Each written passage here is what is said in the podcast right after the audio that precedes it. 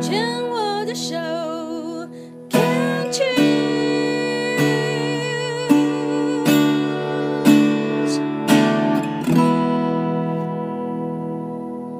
病虫害防治要继续跟小陈聊一聊。小陈在两年前呢，发现自己的这个舌头哦，在左侧还是右侧？右侧哦，右侧有白点。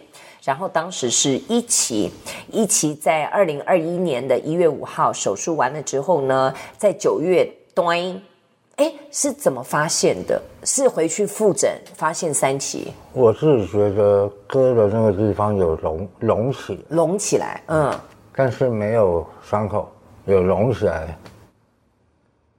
那个时候就是十一月。十一月我在回诊的时候，听医生说：“嗯，我看起来怪怪的。嗯”我原本想说，医生说没关系，我们再消一点点就好。对啊，没想到舌癌它会扎根的。啊？它会长根，因为它的血、舌头的血液跟血管跟那个神经非常多。嗯，所以舌癌不要看小小一颗在表面，其实它长根已经长到里面。那如果是这样讲的话，合理的怀疑有没有可能是当时一期的时候挖的不够深？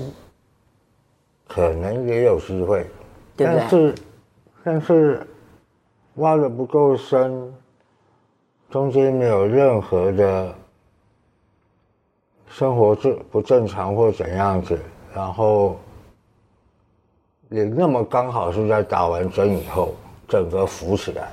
你有问过医生吗？医生怎么说？医生没有理我，他也不敢理你啦。可是问题是，对于这些专业的医师，其实是可以去做个研究，到底跟癌症的复发它有没有相关联系？因为毕竟这个 COVID-19 的疫苗，新冠肺炎的疫苗，全世界这么多人打在身体里面，而且。真的每一个人的状态真的都不一样，反应不一样。那你自己呢？你自己本身，你刚刚讲了说，在第一次之后，你就你有到一个极端，就变成超级养生吗？跟过去的生活完全没有没有。嗯，多说一点。只是把烟戒掉了，会觉得不很不自在。对，因为那你是瞬间少掉一个安慰的抚慰的东西。我从开始。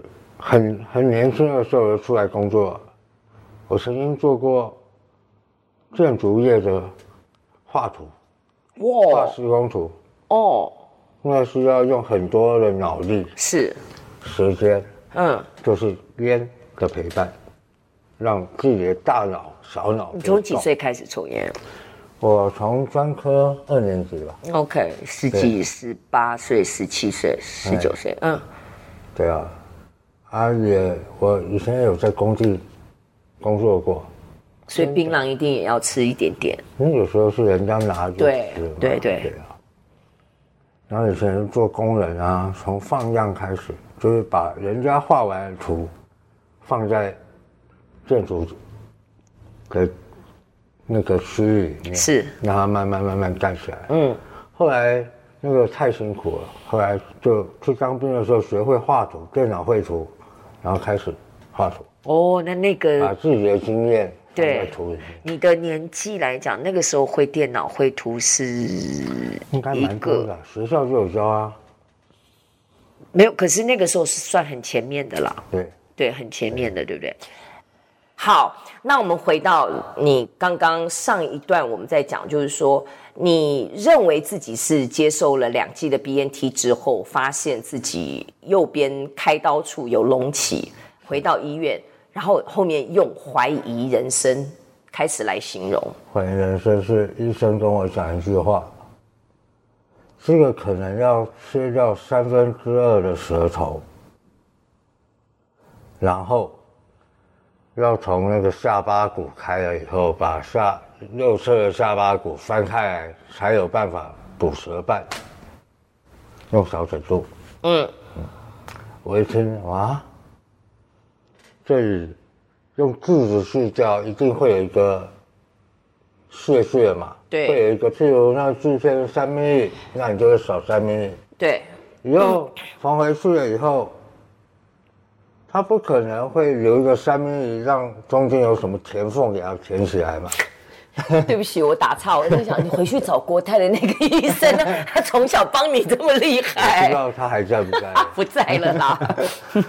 然后我那时候在想，就看很多哦，一般都是从下门牙这里正中把它切开来，是，然后再绕脖子上耳朵，就是要取淋巴的嘛。那时候我在想，哇，切掉三分之二。以前吃东西不知道舌头这么重要，后来我一直在想，我当初是怎么吃东西的，根本就想不出来了。现后来弄完以后，哎，真的没有办法吃东西。那现在呢？你现在的吃东西是？现在舌头会动啊，已经就人嘛，你看，为了要活下去，为了要吃，你就一定会去想到方法让自己。的生活可以活下去嘛？所以要先培养自己爱吃，嗯，爱吃你才能动力想要去吃，嗯哼，要不然有的人有的做完连嘴巴都打不开。所以你有做复健吗？没有，这需要做复健吗？我自己找东西来做，因为那个时候做放疗的时候啊，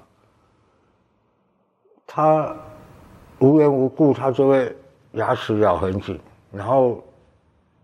每天嘴巴会一天比一天小，嗯，所以我每一天都要塞一个东西，让他把它撑开来，然后撑到睡着了，然后拿掉，哎呀，好轻松哦。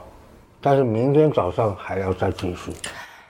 可是这些都在你做化疗期间的护理师也好，医生都没有建议必须要做这些复健的动作吗？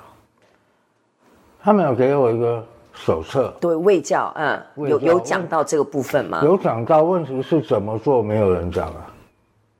嗯，这个我我后来是自己找方法，嗯，因为他们舌压舌片要怎么压，像拆模板这样子把它撑大吗？后来。那个海玲姐才跟我讲是用电的，我说哈，我已经用。对，我的意思是说，你后来有加入了头颈癌关爱协会嘛，对不对？那他们那边应该也会有一些资源、一些资讯嘛。啊，我那个时候就已经已经完成了治疗了，对，我已经完成治疗。这个部分其实是真的值得去分享哎，因为。嗯，虽然不要说什么，嗯，舌癌人多不多啊，病友多不多，但是在进行化疗的过程当中，很多人其实是不知道的。其实放疗比较恐怖。放疗？放疗会让肌肉萎缩。是。哎，黑是外表，其实里面也黑了，只是你看不到。可是这个如果在卫教的过程当中都没有事先告知，或者是有一些这样子的一些。呃，资讯的教导啊，或者是分享的话，其实可以让癌友少受很多罪的，对不对？因为其实我当初我也不知道，心里有很多问号啊，我到底要怎么做？然后他有个管师，对，个管师打问他，我也得不到我要的答案了。然后我那请问一下，你认为当时的各管师，呃，他的回答当然得不到你的答案，但他有尝试着要回答吗？还直接跟你讲说我不知道？